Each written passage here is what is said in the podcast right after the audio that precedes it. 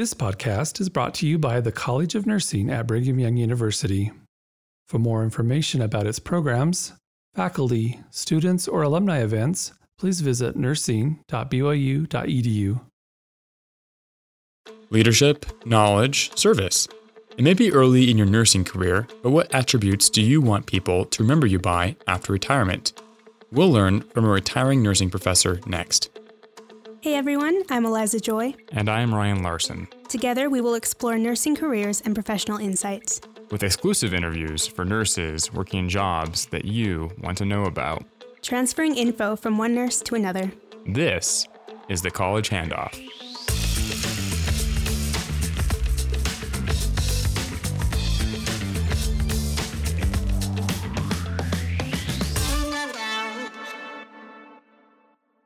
Today, we'll discuss the two spectrums of a career from retirement to becoming a certified nurse assistant. We'll meet two BYU nursing alumni with perspectives on both topics. First, Dr. Sheri Palmer will share memories of her 40 year nursing career. She discusses the college's public and global health clinical experiences and research she completed in Paraguay as a Fulbright scholar. Second, Andrea Jacobs will teach us about the tips needed to become a CNA. Let's get started. Dr. Sheri Palmer has been an educator at BYU from 1995 to now. In that time, she has been a mentor to many students, a recipient of the Fulbright Scholar Award, an avid researcher, and so much more. We've invited her in today to share some of her insights and experiences before she retires at the end of the semester. Thank you so much for coming on our show today. Thank you for having me. So, I wanted to start off by asking how you ended up teaching at BYU and what were some of the motivators that led you here? Well, I graduated as a registered nurse from BYU many years ago, and I I never thought that I wanted to teach until I had an instructor that was a motivator for me and I thought I can do this. I think I would love to do that. Uh, after I received my registered nurse license, then I went on a mission and after that, I came back to BYU and got, uh, at that time, I got my bachelor's degree. Uh, did a lot of studying for the nurse practitioner. And uh, after that, I just, you know, we moved to Idaho and I continued my education, advanced education at Idaho State University. And I went into teaching education for the master's program. And I fell in love with it. It was it was fun to just you know be able to influence future nurses and help them. So, was teaching at BYU always the goal or just educating in general? I think educating in general was the goal. Uh, I actually had to be talked into applying at BYU because I thought I would stay educating in the hospital system. But it was a good good move, and I'm so happy that I did it. It opened up a lot more uh, experiences and things that I think were along my interests. So you've attended BYU, you continued your education in Idaho, and then also at the University of Utah. Is that correct? Correct. Um, what kind of makes BYU a unique place to get an education? Well, of course, the uh, gospel is uh, such a wonderful influence, and we're able to, you know, the nursing goes hand in hand with kind of preaching and carrying out the mission of the Savior. Uh, I think that's one of the biggest advantages for teaching at BYU is you can just kind of connect what the Savior did with what we are trying to do as far as loving and caring for each other. Yeah, for sure. Um, so you joined faculty in 1995. Um, what are some ways you've seen the college, you know, kind of change in that time? Yes, I have seen a lot of change. And uh, even though we've had lots of change, it almost seems like we come full circle again. And um, you know we're we're teaching constantly teaching and trying to better the way we teach the methods Um, but, you know, the concepts have remained the same pretty much through all the years. And uh, I think we are, of course, better in understanding how well we are teaching and if we're meeting outcomes and uh, you know, things like that. Um, so you were the Global Health and International Studies Coordinator for six years. Um, what were some of the challenges of that role that surprised you, or some things about it that surprised you? It was a great, uh, challenging job. And, uh, you know, at the time, we were very young and starting our global program, global study program. And uh, I had some good uh, shoes to fill. I had you know, a couple uh, faculty that were, they were just such good examples of reaching out and going to different countries. Um, I think one of the biggest challenges is that over the years, up until COVID, we never had enough placements for all of the students that wanted to study abroad. So that was always a challenge trying to place every single student in in a different place. Um, of course, there are always students that want to stay home, whether and that's great um, there, because there is a lot of uh, culture that we can you know experience here in along the Wasatch Front. So I think the challenge, the biggest challenge was just trying to get all the students happy. And then also, you know, it was a challenge and still is a challenge for faculty to pick up and leave their families. A lot of us have younger families or, you know, younger children. And so that was a challenge just trying to prep the faculty like you can do this you know we're leaving for three four weeks and um, once you do it you'll understand that it, it is worth it. Those those were kind of the biggest challenges. Um, I, I guess in your own words why do you think that international studies is so important for nurses to to study and to understand? Good question. The world is becoming smaller and I think that, you know, whether even if you just stay as a nurse here in Utah Valley, you will face a lot of cultures. Um, so wherever you go, you will meet different people from different cultures. And it's important to understand, it's important to be able to see where they're coming from, what challenges they have, what is unique about these people uh, and like I said, you know, people are crossing borders, people are living in other countries, and we as nurses need to know how to accommodate and how to do our best in caring for these people. So you you've done a lot of international service. Um, you received the Fulbright Scholar Award in 2018, and you taught sex education in Paraguay. What's an experience or something you learned there that you wish everybody knew or everybody understood? I think that so a couple of the things that surprised me was it started out we were you know we had the challenge and this challenge is over the whole world that um, teenagers are getting pregnant and that has been for you know thousands of years um, but it really leads to difficulties in especially the girls' lives.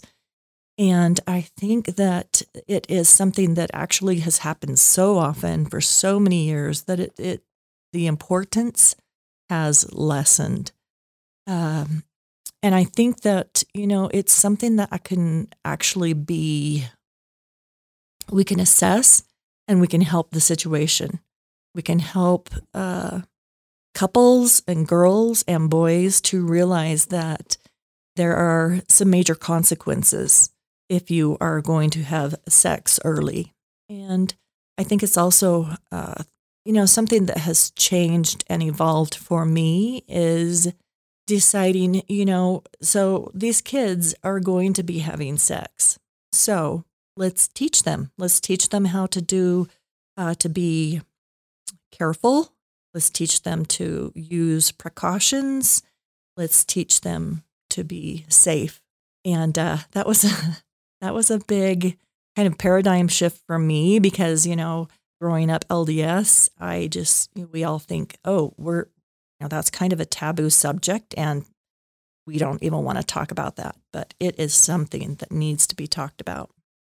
One of the times that was just recently, we were uh, I had a group of students, and we were teaching sex education to um, different groups of kids. And this one particular group, it was the the kids were probably 12 to 16. Um, and I my students were up front doing their thing, doing a really good job, and I was kind of in the back just observing. And while I was standing back there, we actually it was a it was a hut and it was a, had a thatched roof and a mud floor and the little wood benches and I was standing in the back um, thinking, okay, they're doing a great job and everything. And then I noticed at the other end of the room was a young girl, and um, she looked very shy. She was kind of hiding her face. Um, she had on a big jacket, and then I was just observing her, and I realized she was pregnant, and she was very pregnant. And uh, so I, I went over to her, and um, you know, I said, "Are you doing okay?" You know, because of what we're teaching I mean, I, I would think that young girls who are already pregnant would feel a lot of guilt, you know, and um, maybe ostracism. And and uh, she just she started crying, and she just said, "It's too late for me." Um, so you know, I think I think that just brought to me again that what we're doing is so needed, um, yeah. so important, um, and that yeah we need to reevaluate what we're doing and alter to the situation. While I was thinking that, um, I took her off to the side and I just said, You know what? This is okay. What you need to focus on is being a good mother. You need to focus on eventually going back to school. You know, what? She was in like seventh, eighth grade. You need to go back to school and finish do everything you can. And, um, you know, so we can alter what we say, we can um, adapt to the situation, but that was a particularly memorable experience for me.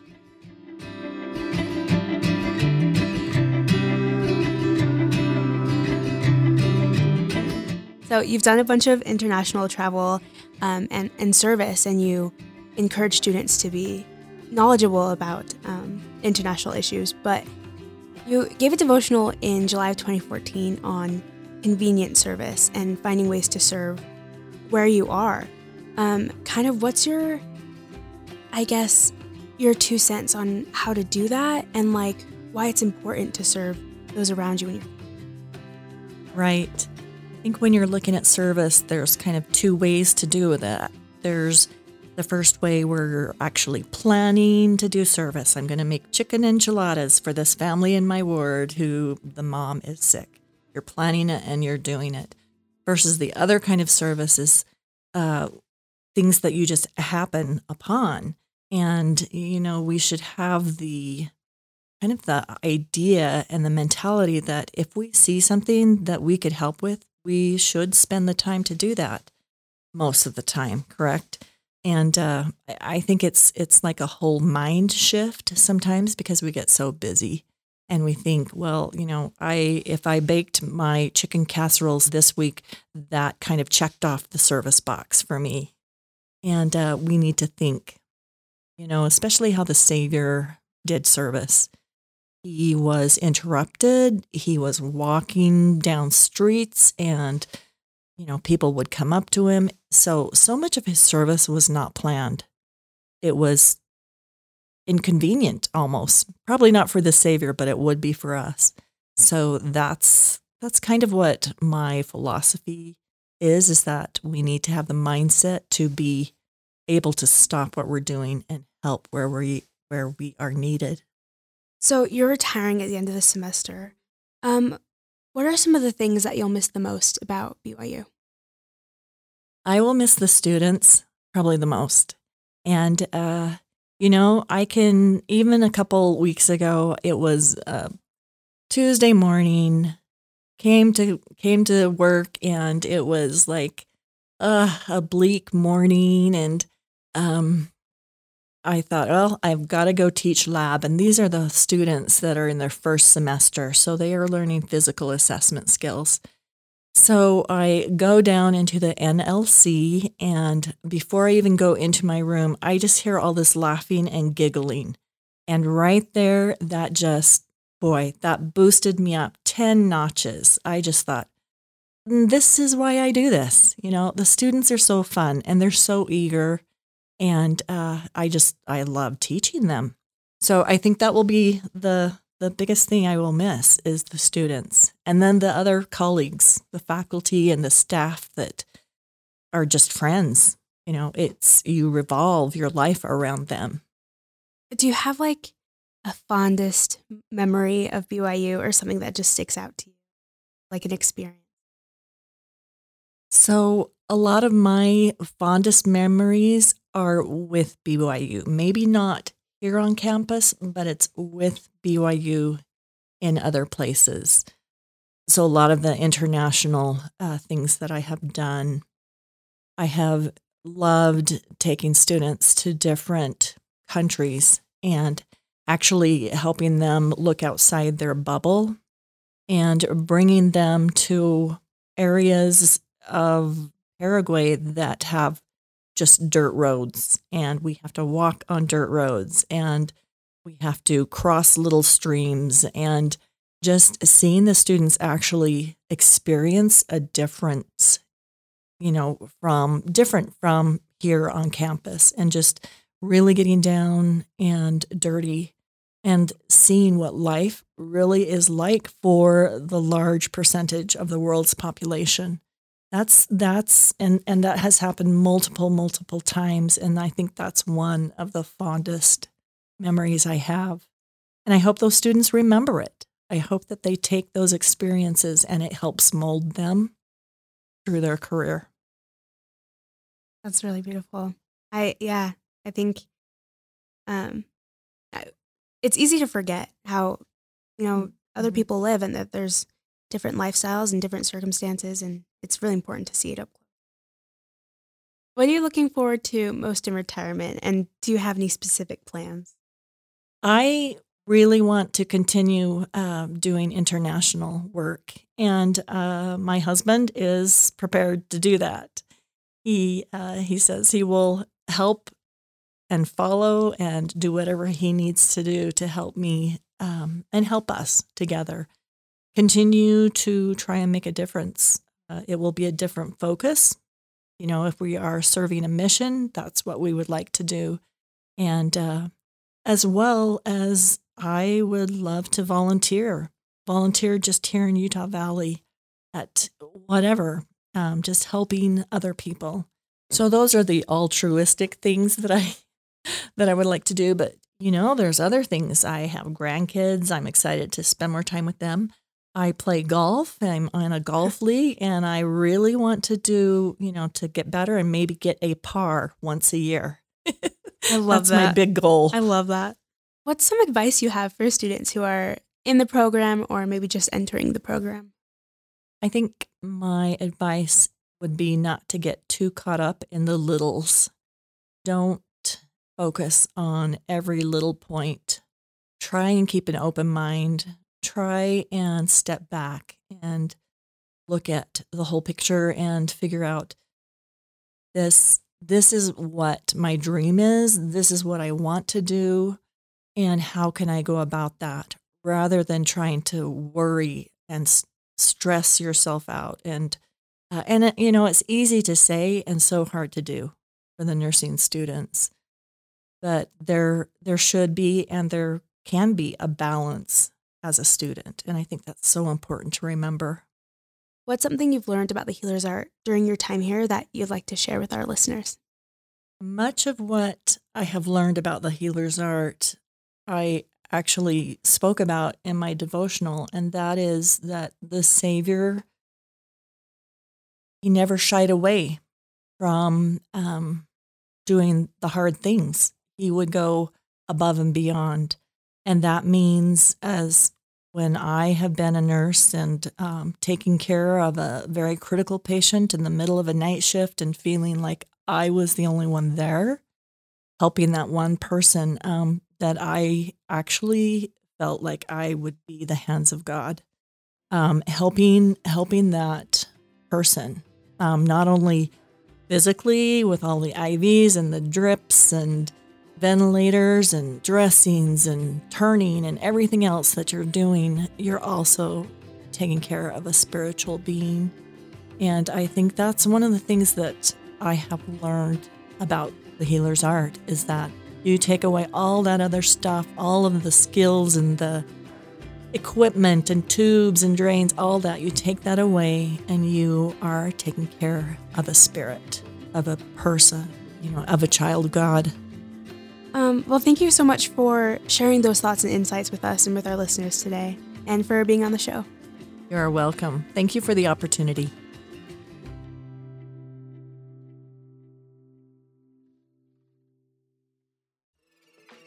A quick shout out to our Associate Dean, Dr. Julie Valentine, who is among the individuals taking part in this year's TEDx BYU event. She's a nationally known expert in the field of sexual assault research. Her 12 minute message focuses on the revolutionary dating app study she conducted and her unique findings. Tickets are required for the event. This and other presentations will eventually be posted on tedxbyu.com slash watch. Well, our next guest today is Andrea Jacobs. She's a CNA instructor at uh, Mountainland Technical College in Lehi. A lot of the uh, pre nursing students that are considering nursing at BYU are people who are coming from CNA backgrounds or maybe considering it as a way to finance their college. And so, Andrea is probably the best person we can talk to. Andrea, welcome to our show. Thank you. Thanks for having me. Well, maybe you can give us a little bit of context. Most of our listeners, they are currently pursuing a, a Bachelor of um, Nursing Science, or um, they're currently pursuing an RNA um, license. But a lot of our students as well are are CNA. Maybe you can just tell us about what the difference between you know the degree that you graduate with from BYU as a nursing student versus like a CNA, and maybe like the scope of practice and how those roles kind of differ a little bit. Yeah, no, that's a great question. So a CNA, I like to say, is just you're very, very you're you're kind of entering into the medical field slash nursing world. Um, it's honestly a great way to just to just to get to know the field and kind of get your get your feet wet a little bit. Um, so a nurse or a certified nursing assistant or a CNA, they do everything under the supervision of an RN, of a registered nurse.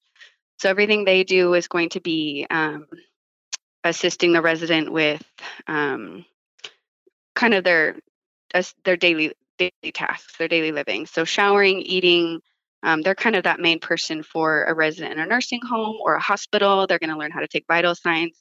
Um, and they're trained to kind of watch for anything that's going on with the patient. They're they're trained to learn about the patient and then report anything that might be kind of off to the registered nurse so that she can make the or he or she can make the decisions. If that makes sense. Yeah, no, that does make sense. I think I like that that picture you're painting of kind of like a, a hierarchy a little bit. Then is it it sounds like then Mhm. CNAs are almost kind of assigned a fewer number of patients than the R um, than the RNs are. Is that generally correct? So actually the opposite. So CNAs are going to have um, they might have a whole hall Oh wow. um, and they're they're going to be in charge of you know going around doing vitals um, checking on the patients um, answering call lights things like that and then the nurse will have fewer patients but they'll have um, the cnas reporting to them so they're really they're really have an important job they're kind of the eyes of the rn when she can't be everywhere all at once right. um, so Yeah, no, well, I think that's that that's great then, and maybe you can tell us a little bit about what the process, or maybe even before we get to the process, but why would someone want to become a CNA? I mean, because technically they're, you know, they're under the supervision, as you mentioned, of the registered nurse. So, what do you think the motivation behind either someone that's pre-nursing or someone who's currently trying to get the registered nursing license? Why would someone consider being a CNA? What are some of the benefits there? So, one thing I think for sure is most important is you're getting really valuable experience. Um, and some some people might do it just if they want to get to kind of get into that world and is this something for me? Is nursing a world? Is this something I would enjoy? Um, and then also, it's a great way. I mean, let's talk facts. It's a good way to like add it to your resume if you're applying for nursing school. It's going to mm. look really mm. good if if you if you've seen like, hey, they've stuck through it and they they know what nursing is. They know they know what it's about, and they're able to do this hard. I mean, CNA that that work's not easy, um, but they're able to do this hard work, and so it kind of qualifies them um, for you know future career. They're kind of it's kind of a building block for uh, future steps. Yeah, I imagine so, and especially how you were mentioning a little bit earlier that there's a close tie between the CNA and the um, registered nurse. They actually work hand in hand quite a bit. So I imagine that is a really good um, opportunity to build some relationships and get closer to uh, medical professionals you might want to be one day. For sure. And you did mention um, it's a great way to also fund school. You know, there's flexible hours and there's so many options and so many people hiring. Um, as I, my students were almost done, we had so many um, different facilities reaching out and saying, "Hey, we're looking to hire. We'd love to come," and they'd come visit. And there, there were just the world is open for you know medical field right now, but especially for CNAs and nurses. What do typical, especially like in the Utah Valley area, what types of requirements do like job hours and things like that are needed from from CNAs as far as availability goes? So I think it depends on the facility. They do a lot of time they call them swing shifts. So you might work the first part of a night. Most, I mean, with nursing and medical field, most of the time you're gonna you might you might start out working nights. Mm-hmm. It's highly probable, um, but you might work the swing shift, which is that early um, portion of the night, and you can either choose an eight-hour shift or a twelve-hour shift. Um, as I've as we've had managers and hiring managers come in, they've talked about like, okay, we're we're willing to be flexible with you. Um, the longer you work somewhere, obviously, the the more you're going to have flexibility and options to choose your hours but I mean, if you're a student and you have um, and you have school, they're really they're really good at working with you. That's good. Yeah. Well, especially I mean, you, you know, it kind of sounds like you start at the bottom of the totem pole by getting the night shift hours, but those are some of the more convenient ones for students usually, as hard as they might be. hey, it's true. I did night shift for a long time. so. Well, we're on the topic of the requirements for being a CNA. Do most employers, you think, do they do like part time opportunities for students, or is it kind of yep you make the full time work, or what does that usually look like? Oh yeah, there's definitely part time. Uh, there's part time, um, and then there's PRN, which is as needed.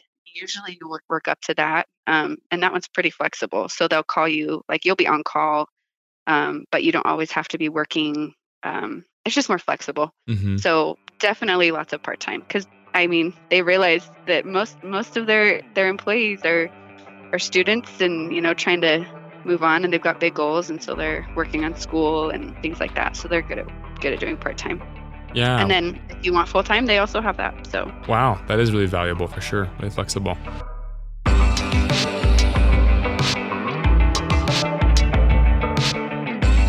Well, maybe we can talk a little bit more now about what the process of um, becoming a CNA looks like. I mean, to start off the bat, would you recommend maybe trying to get a CNA certificate as your in nursing school to become an RNA at some point, or what do you think? Yeah, I mean, I I definitely I wish I would have. I I didn't start that, but just the experience that you're going to get is really valuable, and the and the networking. Um, also, it would have been probably one of I would have it would have been a good job through nursing school. It would have been a really good job because then you're you're seeing what you're learning um, and just kind of building on that. Um, so I would recommend it. Um, yeah, I'm, i look back and I'm like, man, that would have been smart. I know a lot of people do it, um, and good for them. Yep, I think it's awesome. And there's a lot of there's a lot of students that I've had um, that are older that are coming back. You know, they've had their kids have their family, and they're like, you know what, I want to try to pursue nursing, and and it's awesome. It's awesome to see them jump in too feet first, and they're like, okay, let's do it. So it's not just the young, um, young 18 year olds that are starting to to do CNA. There's there's a lot of um, older demographic as well. Hmm, yeah, it sounds like it's really diverse and really flexible.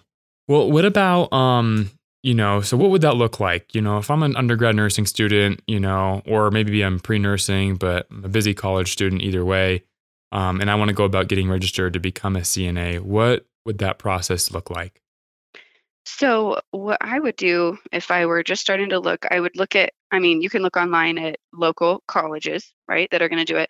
A lot of um, universities that have nursing schools will also have a, a program, depending.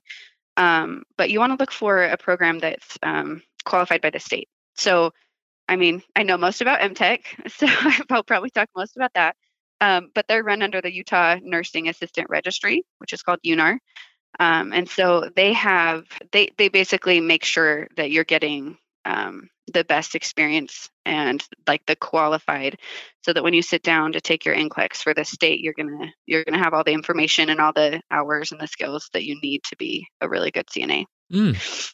and then so th- there's a whole bunch of those kind of around the community. What like what are the hours on that type of um you know what, what are the hour requirements on those types of courses? I mean is that something i can tack onto it super full 18 credit hour schedule or what, what, do you think or how much time should i budget for that type of uh, program? Maybe it depends on the program you're going through i don't know. Yeah so um, most cna programs are 114 hours.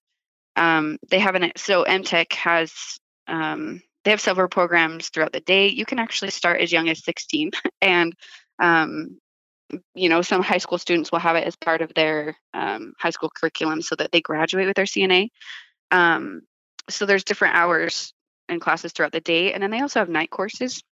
The one that i taught so i taught for a little while and then i kind of took a step back because i'm pregnant with my third and life's crazy.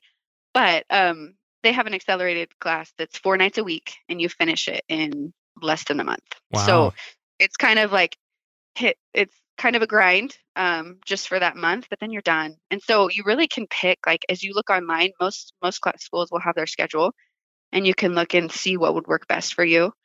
Um, some people really love just getting in and getting it done um, in that accelerated course. Um, and then some, you know, choose that day. They'll have it maybe Monday, Friday, Monday, Wednesday, or Monday, Wednesday, Friday. They have several options. So just looking like online at the calendar and being like, okay, what would work for me and what would I prefer? They have really good instructors usually, and you can you can go and tour the school and get a feel for it.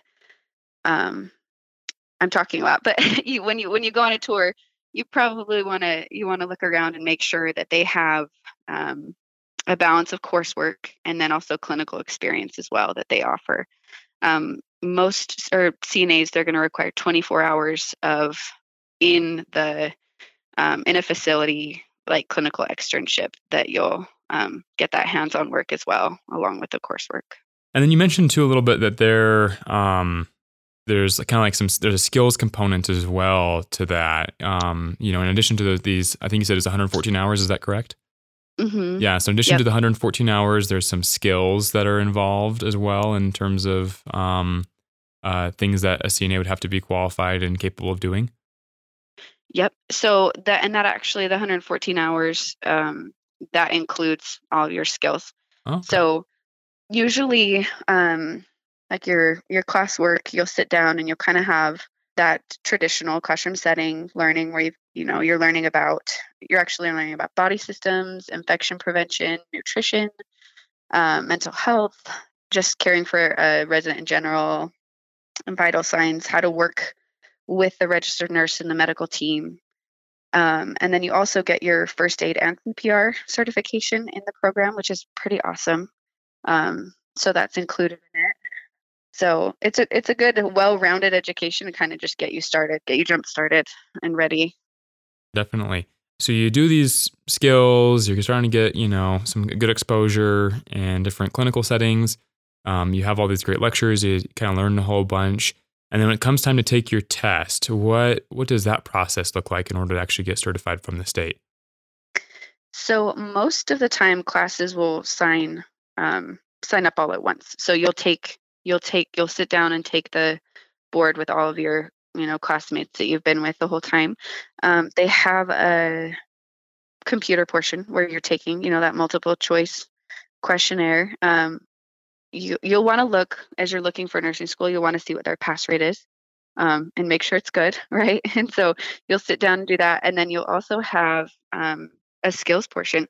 So they bring in um, nurses that are going to test you on certain skills. So you might be asked to um, do a blood pressure or a sheet change or um, put. I mean, there's there's there's 21 different skills that you might be asked to do, and so you're just prepared for that. Um, and we prepare the students really well for it. Like as we as we go through the class, we have pass offs, and they you know they make sure they have plenty of opportunity to be prepared for that. So students usually do really well.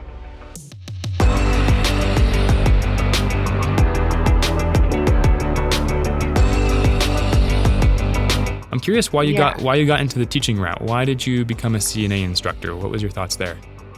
So when we moved back, I was probably seven months pregnant with my second.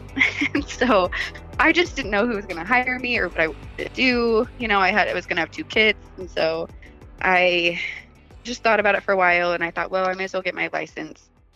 And so I went and got my fingerprints and you know all those qualifications to get my license transferred from Tennessee to Utah. And I was in the UPS store sending off my little packet that had all my stuff for the application. And I started talking to this lady who was complimenting my diaper bag. and, you know, we had a good little chat. And as we were leaving, she's like, I need a bag like that. I'm a nurse and, you know, blah, blah. And I was like, I'm a nurse. That's really cool. And she ended up being in charge. Like she was the, um, basically the head of the CNA program at MTech. Oh wow. And so, yeah. So as we started talking, I was like, man, that's awesome. So I, she gave me her business card and I emailed her. Um, and it took a little while and I got hired on there. So she was telling me it's flexible. Um, and I started out just kind of going into the classroom and assisting, like helping with skills pa- pass off. Mhm. Um, and then I did a little bit of the clinical instructing. So when students would go and do their clinical hours, clinical externship, I would be there to kind of help and assist and everything. And then I got my own class, let's see, maybe a year later. And I did it for about, I, I taught for about maybe a year and a half. And then four nights a week was just a lot. so it was four nights a week from 5 to 10 p.m and I was like, okay, I need to take a step back for a minute, you know, like think about my family life. So I am now kind of just back to um, assisting with the classroom. I'm, I sub when needed, and it's honestly the best job. Like it's, I could not have picked out a better job just to keep my license up, keep experience, um, things like that. So I love it. Wow, what a fun story that you're you Yeah. found your employer at a UPS store. I know. As, as I was sending off my nursing stuff, so I guess as you take action, things can fall into place really well. yeah, no, for sure. I've heard lots of stories like that on on this podcast and interviewing people like that. It definitely seems to work that way. Um, yeah, you mentioned a little bit that um you had so you had two kids while you were teaching. We talk a little bit more about work life balance and things like that, um, was that was that pretty? I mean, you mentioned you had to step back a little bit and, and dial back some of your commitments over there at that at, at MTech. But I mean, is this something that maybe other moms of young kids should consider as well, being a, a teacher or an instructor at a CNA or clinic or something similar? Oh, for sure. Yeah, this I thought about it. I'm like, this is probably the best job a mom could have. Um, I mean, even even as I did the night classes, I I would usually I'd be with my kids all day. Um, I'd get a babysitter around 4:15, and I'd leave for work, and then I my husband would come home at like 5:30, so he'd be with them the night, and then I'd get home at like 10:30. So it was great for being a mom. Kind of tricky with being a wife. so Yeah. I didn't see my husband four nights a week. Um, it, I really like it was it was tricky because I really loved that challenge. I loved having my class, and um, I just I loved being a CNA is such a compassionate and caring work, and being able to share my experiences and things like that. It, it really was rewarding, like teaching them and seeing them learn, and even as they were excited about, oh, this is the first time they've you know learned this much about physiology and the, the medical field and just seeing them excited it was it was fun it was hard to step back it was hard to step back but i was like just right now um it's good it's good it's a good balance That's good. Uh, Does that bring you at all back to your um, time at BYU? I don't know. Do you have any um, parallels between your experiences at MTech as a CNA instructor or your time at BYU as undergrad student? for sure. I i mean as a as a nursing student it's exciting. You you're you've wanted it your whole i mean for me actually i didn't want it my whole life. I i've knew by the time I was maybe 18 or 19 that I wanted to be a nurse. But then you're just you're just you're ready, you know, you get accepted into that program and you're ready to go and you're so excited. And everything you learn you just you can not only like think about how you're going to apply it but how you're going to help people and change their you know change their life. And so being able to share remember those feelings i had as a student was fun to to share and to see um, in my clinical or in my cna students. Um, just their excitement and readiness um, and just their caring attitude. Like as i as I prepared them, and then I would see them in the clinical setting, and I would watch them walk down the hall um, with an elderly person and have good conversation and be friendly, and just those things that matter, you know, the most. It was really fun to see them um, care and kind of apply what they'd learned. It was super rewarding. I imagine so. Well, that's really cool. Andrea, thank you so much for sharing with us a little bit, not only about your background, but um, the road of in the process of getting a CNA license and um, some of the, the benefits that that can bring to a potential nursing student. Really, really appreciate you sharing all those insights with us. Yeah, for sure. Thanks for having me.